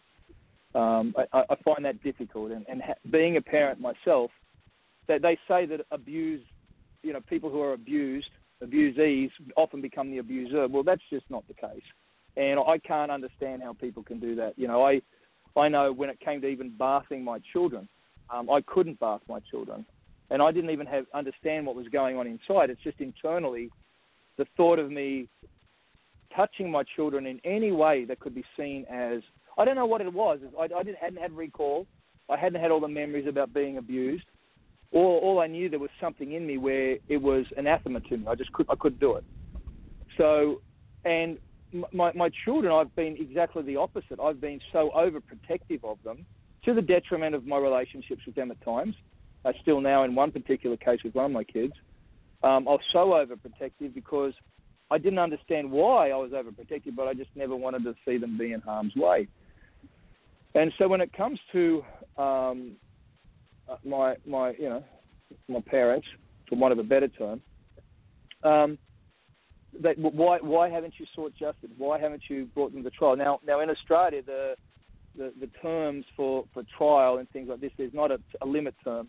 You know, I could go back and I could take them to court for what they did, but it would serve no purpose. You know, you go into a court situation, it's not advantageous to someone who has um, been through child sexual abuse. And the job of the defence is to find hole in my arguments, and the best way they can do that for someone with PTSD is to trigger a response. So I'm not going to put myself in a position where the so-called parents are in any place of power. The very best thing that I can do to graduate from any hold they've had over me is to just live my life successfully. You know, to be, to be loved, um, to raise the kids as best I can, um, to find joy and happiness in my life. And that's, I think, the very best revenge, for want of a better term, and the best justice that I could ever get. You know, I, I the first sexual act I was involved in, I was the age of four. Um, and then the childhood is littered through these series of memories, and it rolled into, you know, sexual abuse by scout camp and teachers and a whole range of different things. I think once that area gets broken in your soul, you become very susceptible and vulnerable to being taken advantage of. And, and that's why people who haven't been through it don't understand that it can go, they can be, you can be passed from person to person to person. And random people can just see that brokenness and smell that, the predator can smell that brokenness in your soul and they just take advantage of it. So people don't often understand that it's not something you're doing, you're not putting yourself out there, you're just, that's just the way it is. And so there was a series of parties I was taken to and a range of different things that, that was done to me and it all accumulates in these these series of events. Uh, you know, a lot of my mother's friends and her academic friends at university were involved in these things, and there was a whole range of orgies, etc. So, you know, you you go through these things and you process these things, and often when we're processing these things, we're looking for reasons and understandings and why it happened and how come these things and and outside of an understanding of the of the depraved nature of human beings, which only really comes from a solid understanding of, of Scripture, that, that man is fallen and in his fallen state does atrocities to feed his own need. outside of that, there is nothing that is possibly exist to justify the behaviour that they, the things they did to me, and you know, I'm being a little myopic here, or the things that were done to other people. There's nothing that justifies it. There's no way to justify it. Um, and so once you come to understand that, that it's the very nature of human being, that's about the limit of the reason we should need, um, but it often isn't. But it's often the, the limit of the of the um, understanding that we'll we'll ever get. Uh, and once you can settle that in your soul, then that gives you the ability to forgive. Now, there's a radical difference between forgetting and forgiving. Um, I forgive, but I won't ever forget um, both neurologically, physiologically, and also just cerebrally. I won't forget what's happened to me. In fact, you know, God doesn't ask us to have amnesia. He asks us to have forgiveness, and it's a different thing. Forgiveness is about setting myself free from the entanglement of the past, um, and forgetting is just, you know, and that it's just not going to happen um, because you don't, because of the nature of memories. Um, so, with processing all that happened to me as a child by my parents, there comes a point where it's like, you know what? I can release. And you mentioned honoring your mother and father. The term in Hebrew is to give weight to, to recognize that they were important and valuable with bringing you in the world, into the world. And also to honor means to not speak bad about.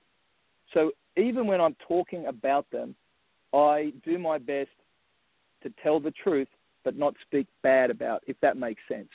Um, and that keeps me out of being bitter and and bitterness, this root of bitterness you talked about, defiles everything. So I can speak about them, but I'm not bitter about them uh, because I've forgiven them, but I haven't forgotten what they've done, which means I can still speak about them, and so the circle goes round. And that circle actually becomes a foundation that I can build upon and not a pit that I can fall in, if that makes sense. So when processing that series of things, um, I'm actually empowering myself to move forward in a very logical way. I'm empowering myself to go, you know what, I can move beyond these series of events that happened in my past, can move into a positive future, and I can actually bring those events forward. A lot of people talk about how you shouldn't bring things forward, don't drag it forward. I'm not dragging it forward, but my past is my past. I I had oral sex with my mother. I'll never, and her friends. I, I can't escape that. Those things are just a reality. And the more I try and deny the truth of those things in terms of forgetting them in the process of how some people see forgiveness, is the more they're embedded in my mind because it's an active effort to forget those. Now, if I just accept those things and I would walk forward with those things, and I talk about this and deal with it, you know, turning turning scars of shames in the medal of honor, and all of a sudden, there, you know, there's these medals. I survived this. I dealt with this. I faced this. These are things that I am now very good at detecting, seeing, overcoming, and I can help other people with that. And I think that's part of the process when you were talking about visiting these hospitals and homes, is that it actually gives you a platform to come out in a positive light and turn all things around for good. So, as far as how I've processed what happened to me and what was done by very intimate family members, which is probably the if there's a level of betrayal in this whole thing, that that's probably the highest level of betrayal those that were supposed to correct, direct, and protect us, you know, abused, violate, and defamed us, um, then then that becomes very releasing. If, if that, I hope I've been, um, you know, make sense with this. It, it becomes a very releasing and empowering thing because they no longer are the weight to my soul. They no longer weigh me down.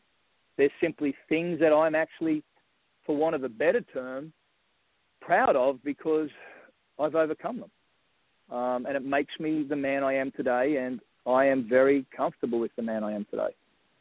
And that is with all the broken parts, that is with all the bad memories, that is with all the mistakes, all the regrets, all the divorces, all the financial struggles, all those things that I did as a result of um, my childhood. I can still live with them because they've made me who I am, and I, I'm coming to like who I am. And so it becomes a very freeing and releasing thing. And that's the whole concept with having to deal with this stuff and dealing with it as a book and as a philosophy is I don't have to deny it, I can own it. And in ownership becomes release and freedom. never asked us to deny our past. He just said to bring our past to Him. Um, we can't ever forget our sins, but we no longer have to be condemned by our sins. Um, so I, yeah. So there you go. There's a thought. Well said. Well said. And I embrace, you know, everything that you've said. And I will say that I remember the moment that I asked the question, why is it that so many people seem to want to harm me, seem to want me to die? And I spent probably a while in that mindset. And then all of a sudden, it was like, well, you know what? If they want to harm me, then I don't want to harm myself because then it would give them satisfaction. If they want yep. me to die, then I don't want to die because it will give them satisfaction. So the best thing that I can do is to take care of myself and live. And yep. so I said, you know, if if they're so invested in my demise, then I have to be in even more invested in my survival, in my thriving. And that's when I, you know, it was like I had already come out of being a victim, right? It's like I I said, okay, let me deal with this. Okay, I don't want to be in this neighborhood. I don't want to be in this neighborhood. I didn't like the way that it felt. It was very heavy to live in that neighborhood of being a victim, right? So that's when I said, okay, I I was a victim. I was victimized. I was a statistic, and I you know still am a statistic, but I was victimized. That that's done. Now, how I choose to live my life after being victimized now takes me into survival. So I lived in the neighborhood of survival for a while, and then that became um, dissatisfying. It was like it's not enough to survive. You know, I, I don't want to just survive. It, it was like uh, dog paddling. You get tired of dog paddling. You know. Yeah. And I said, I don't, I don't want to just survive. And then I thought, okay, um, what's after survival? And and then it was like, okay, you need to thrive. You need to be an overcomer. And so the the Bible says, you know, that we overcome by the blood of the Lamb and the word of our testimony. Yeah. And then that was when I said, okay, I've got the blood of the Lamb, but I don't have my testimony. I haven't had the courage to tell my story. Haven't had the courage to speak out and you know you get up and I don't know if you ever had this experience, but I grew up in, in a Pentecostal environment, right? And so we yep. had this time in church where there was testimony service. And so you learned how to testify by listening to the people in front of you testify, right? yeah. Yeah. And I was just, you know, I just want to thank God, da da da da da. You know, I've been saved all day. No evil have I done. I just want to thank God for keeping me in my right mind, a portion of my health and my strength, and God has been good. You know, and and yep. amen. You know what I'm saying? And so you stand up yep. as a child, and so you know you're trying to say, okay, you know, uh, no evil have I done, but I'm thinking, but evil's being done to me. So how am I supposed to testify? Okay um, so um, I want to thank God for a portion of my life, health, and strength where my life is held. You know, and and I'm constantly uh, having issues. Um, you know, and so it's like you you I'm sitting here as a child listening to them testify, and and I'm trying to think, okay, what can I testify to? What can I say? You know, so uh, I want to thank God for a portion. They sometimes they would say having a portion of my mind. I'm like, I don't want to just have a portion of my mind, you know. And so, am I sane or am I not? You know, because to have a portion, I'm serious. I, I would have these thoughts as a child, and I would be analyzing their testimonies, and I was thinking like, I need all of my mind. I don't need a portion of my mind, God. Why do I want to thank you for a portion of my mind and a portion of my life, health, and strength? I need all of it to endure what I'm going through because I'm sitting in church next to people who are abusing me. Yep. You know, and so then they would push me, you know, stand up and testify, and I'm testify, and I'm like, help me to testify. I mean, literally, I would stand up and say, God, help me to testify, because all those things that that lady just said, I don't want those things. You know, and so you, when you grow up in that environment of people, I, I'm in a church and I'm surrounded by people who are abusing me. You know that that's Yep. like you know you where, where where do you go to be safe if you can't be safe at church? Yeah. Where do you go to be safe if you can't be safe at home? Yeah. You know, you go to school just like you said that um the the smell of a person who's been traumatized is like um a fragrance to the nostril of a perpetrator, a Yeah. predator. You know, they smell you before you even get there. They they can smell you. You know, they can see Yeah. you a mile away before you even come into their presence. They spot you. It's like they have this this this spidey sense to spot the prey. So you know they know that you're vulnerable. They know that you can you know that they can come into you and they know how to get to you. And then you wake up and you realize you know I you know I, I'm I'm in a worse situation than I was before. This person said that they were this and this and this and this, but in reality, they were never any of that. They just said that just so that they could get close to me. Then that makes you okay. Yeah. I can't trust my parents. I can't trust my friends. I can't trust my my uh, my my schoolmates. I can't trust um, the people in church. I can't trust the people in the community. I can't trust the neighbors. If you know, you grow up very distrustful grow up very distrustful of people.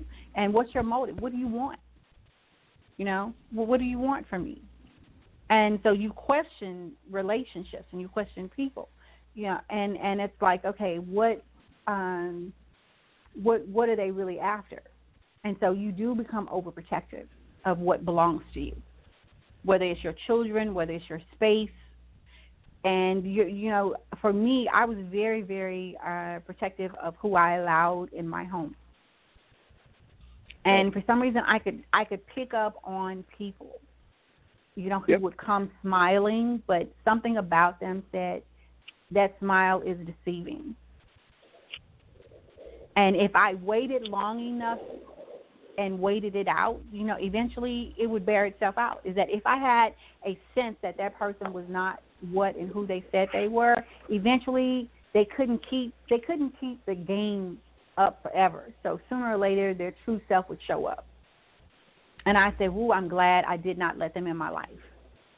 Because they would get tired. At- at- You know, they can only keep that up for so long of trying to come at you, to try to pursue you, to try to uh, you know, uh, conquer you because that's what it is, is a conquest for them. You know, they need to conquer you. They need to infiltrate your life so they can divide you up, like dividing up the spoils, and conquer you. That's that's the whole I, idea of a perpetrator, is that I've got to get into your life. They become obsessed with getting into your life, and once they get in your life, then they begin to desecrate your life, and and and defile your life. So now that they've broken down your walls, they've broken down your boundaries, now they've conquered you, and now you're that trophy. You're that trophy, you know, you're you're that notch in the Yep. belt for them. And Yep. those are the people that are very, very outwardly looking as if they're all put together, but on the inside they are just uh, oh, what is the passage is about? Uh, being a whitewashed sepulchre full of dead men's bones that they're bone collectors. You know, they, they should rattle when they walk because they've collected so many bones of people, Yeah. of their victims. You, you know, and so forgiving, God asks us to forgive uh, because He wants to be the one to judge. You know, is, is is that if we stand in the position of unforgiveness, then we put ourselves in the position to be judge and jury. You know, we're, we're the prosecutor, we're all of that, and all that does is turn itself on us. And so you cannot when when you forgive and you don't forget because God doesn't require that level to for, you know to forgive somebody. You don't you don't forget what happened, but you forgive Yeah. because you need to be free. And and I've studied like Jewish um, history, and so you know this may be a little bit off, but I remember reading, and I think it was Manners and Customs, Jewish Manners and Customs, is I Yeah, think the book. title of the book Yeah, great, great that, book. you know what I'm talking about. And, it would talk about how that if um, the penalty for crimes, the penalty for crimes. So if you murdered somebody, they would take the dead body of the person that you murdered, and they would tie it to you, and you would have to walk, and that that would be um, your your your death sentence basically because walking around with a body that is decomposing eventually kills the other the other person that it's attached to. Yeah. Okay, and if you stole um, something, you know, then they would attach you to the person that you stole until you worked off what you stole, the value of what you stole. So there, there's just a lot of things that I learned about what justice would look like in the Jewish community if we actually had that kind of justice today. And and I thought about that, and I said that's what unforgiveness is: is that I'm walking around with a bunch of dead bodies, and it's killing me. I'm walking around with dead bodies attached to me. And I remember waking up from a dream and I was walking through the cemetery and there were all of these hands reaching from the grave, grabbing at my ankles. Yeah. And when I woke up, I heard the scripture, let the dead bury the dead. If you are living, live. Okay? Live amongst the living. Don't dwell in the cemetery. And unforgiveness makes you live in the cemetery of your past, the death of your past. You, you know what I'm saying? It's like uh, there's there are no flowers, there's no sunlight, there's nothing. Is that when you're in that level of despair, it's nighttime. It's it's midnight. From dawn to dusk, it's midnight. It's in the evil time of the night that you're dwelling in the cemetery. You're dwelling in the cemetery, and there is nothing good that comes out of the cemetery at night. I mean, there's stuff that go. I mean, seriously, I, I, I kid you not. There's stuff that goes on in the cemetery that people don't even talk about. Um, but the biggest thing of it is, is that forgiveness is your way to live and to move from being a victim into survival, into being an overcomer, because God wants us to be overcomers because he says that he has overcome this world and the only way that we can overcome what's happened to us is that we have to abide in him. We have to live move and have our being in him. And unforgiveness keeps us from living moving and having our being in him. And that has been my way of recovery my way of restoration and rebuilding my life. And i say this to anyone is that i'm not trying to tell you to choose god. I'm telling you that for me the only way that I could do my life then and now is that I had to anchor myself in my faith. And my faith is in God and in God alone. And ultimately, at the end of the day, is that you can search and you can, um, you know, all over the world for whatever you want. You can practice whatever you want to practice. But that thing that you're looking for, you will, you, you know, you're not going to find you're not going to find the truth until you take on the whole truth. And the whole truth is is that there's only one. There's only one way. There's only one way. And you know, you can try all these other ways and all these different paths if you want. Eventually, you still come up empty. This is the only path that I know that you don't come up empty. You don't come up empty because it's like you drink that water that will cause you never to thirst in the way that you thirsted because being in bitterness is being in the desert without a drop of water to drink.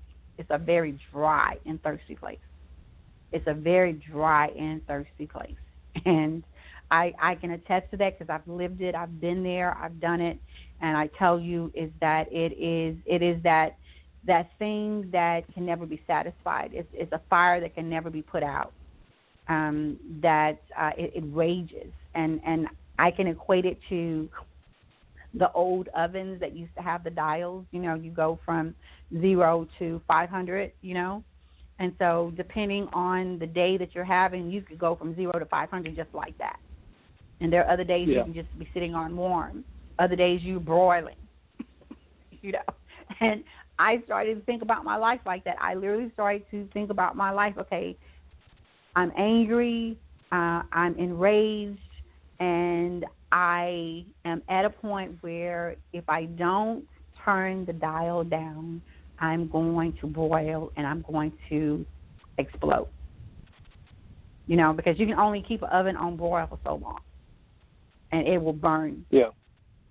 yeah. And everything around it will burn. And and so for me, knowing that someone like yourself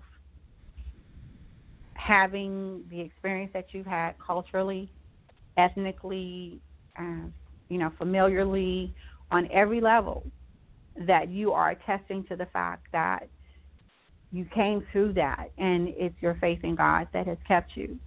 Just adds to the the glory that's due him that's due him. And I didn't seek you out because of that. I sought you out because of your past I sought you out because of your past and how you have navigated through your past and made it a part of who you are and your future. So you it's in your it's in you genetically. It's it's genetically encoded in you. Your past is genetically encoded in you. It's written in you. But it's the choices that you've made with what's been done to you in response to what's been done to you, how you've chosen to live your life. And this is why you see so many people who drop out of life. You know, I I've, I've walked with prostitutes. I've walked with homeless.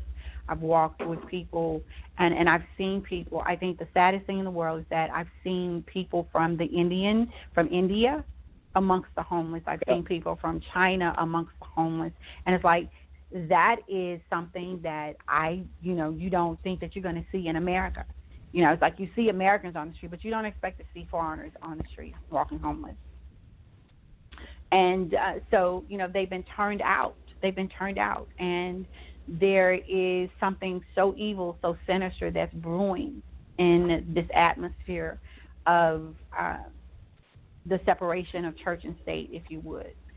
That people are, the church, the church, I, I don't want to, say, how could I put this? I say the people who are failing the body of Christ are failing so badly that the people who are on the look on the outside hurting looking for a place of refuge because uh, you know God is our refuge and our strength, right? That they haven't taken the time out to study the Bible for themselves. They just look to the people and the places yeah. uh, for refuge. Is that uh, these people have been uh, wolves in sheep's clothing, a lot of them, pretending and operating under the label of Christianity and when they fall, then they blame it on God and the church. And it's like, you did, you know, if you're going to put blame anywhere, put blame on yourself because you didn't check the fruit, like you said in the beginning. Yeah.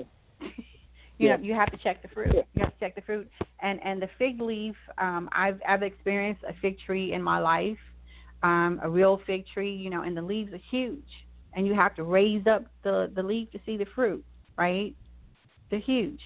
And I think yep. that that's what we as people don't do is that we look at how beautiful the tree is, but we don't raise up the leaf and, and inspect the fruit.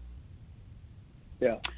So I think um, I would like to extend the invitation for you both or you know to come on collectively or individually however you want to do but i want to i want to continue because honestly people i will tell you that I took the high level. Normally, I I take a book that I'm reading and and and interviewing the author. I go from cover to cover, and I tell you that we have lived in the front of this book. so yes, if have. I really if I really unpack this book, you guys would be like balled up in a corner and I tell you that I want to unpack your book. I, I, I want to unpack your book. So I, I'm asking you please to let me interview you again. Um, and you know, you tell me when.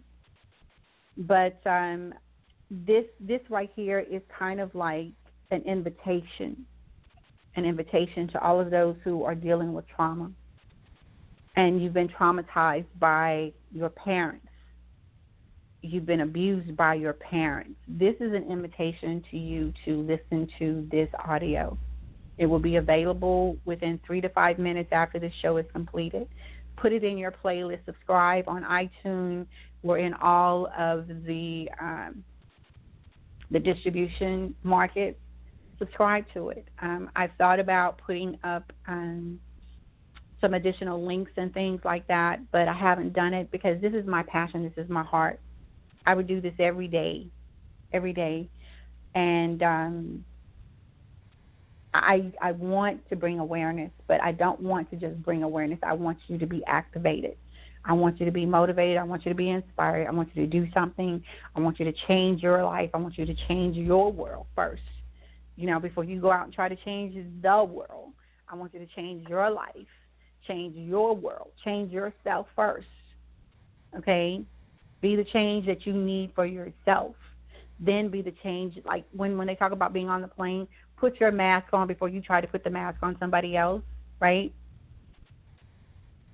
Put your mask on first before you try to put the mask on somebody else and everybody on the plane and forget to put your own mask on. So at the end of the day, this has been an invitation to my audience. And like I said, um, my audience is in Australia, all across the globe. People are listening to this, and this is the beauty of this this platform is that it is distributed internationally, globally. That anybody who is tuned in, so we have been people have been listening to us all over the world, and we don't know who they are people will listen to us later all over the world and we will never know who they are. But they are listening. So your so for your audience, so so for your audience, if you'd like, if if they if they read ebooks, I'd like to give them a free copy of Deal with It. Um, yes. If they go if they go to our website, drjohnaking.com slash ebook, and if they type in the code DWI free at the end um, at the coupon level, then it'll download the book for free for them. If they'd like a copy of the hard book, um, if they type in the code S2S, um, then that will give them 20% off the, um, the, paperback book. So for a free copy of the um, e- ebook, it's DWI free, and for a copy of 20% discount off the hardcover, that is S2S. That stands for strength to stress, stress to strength, S2S. Um, that'll give you 20% off for your audience because you're doing a great job and I want to support you as best I can. Thank you, Dr. John. And to the mates down under. there you go. We have had the pleasure of interviewing one of your own. So please, please, please, I'm going to update the hashtag on this um, because I we have uh, different people on LinkedIn that are in Australia, and so I've made it a, a concentrated effort of mine to connect with people all across the globe, uh, to be in line with my listening audience. And so I have a lot of people from Australia that's on my LinkedIn profile, um, and um, they're doing a great work. They're doing a great work. We in the states have not caught up to them, and and I can't imagine the level of abuse that they've had of reporting on men being abused. Nobody wants to talk about that. On boys being abused, it's all, you know, women here in the United States, but men are being abused, boys are being abused sexually and every level that you can think of. And so we have it all, you know, in place for the women, but my voice, I'm lending it as a woman to the male side of the story. I've lended my voice to the women, but I'm lending my voice heavily toward the men because I need for this world to change its perception Absolutely. and its status and its position on who is sexually abused. It's not about gender, it's about the human being. So until the next time that you are available to come on the show, Dr. King and Melissa, uh, be blessed and continue yeah, to you do your too. work. And thank you so much for what you're doing. Please, please, please pick up the free copy of his ebook from his site, drjohnaking.com. And remember, um, you know, what he said. If you if you want to restate it again as we close out, Dr. King, how to get the free ebook and how to get the 20% discount yeah. on the paperback book.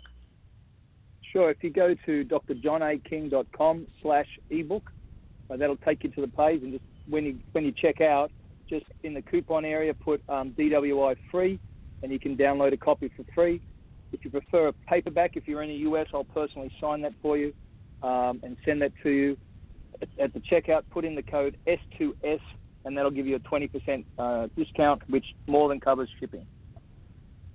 There you go. Great to be with you. Look forward to next time. Yes. Thank you, Melissa. She just stepped away. Thank you. Thank you for having us. Bye bye. Bye bye.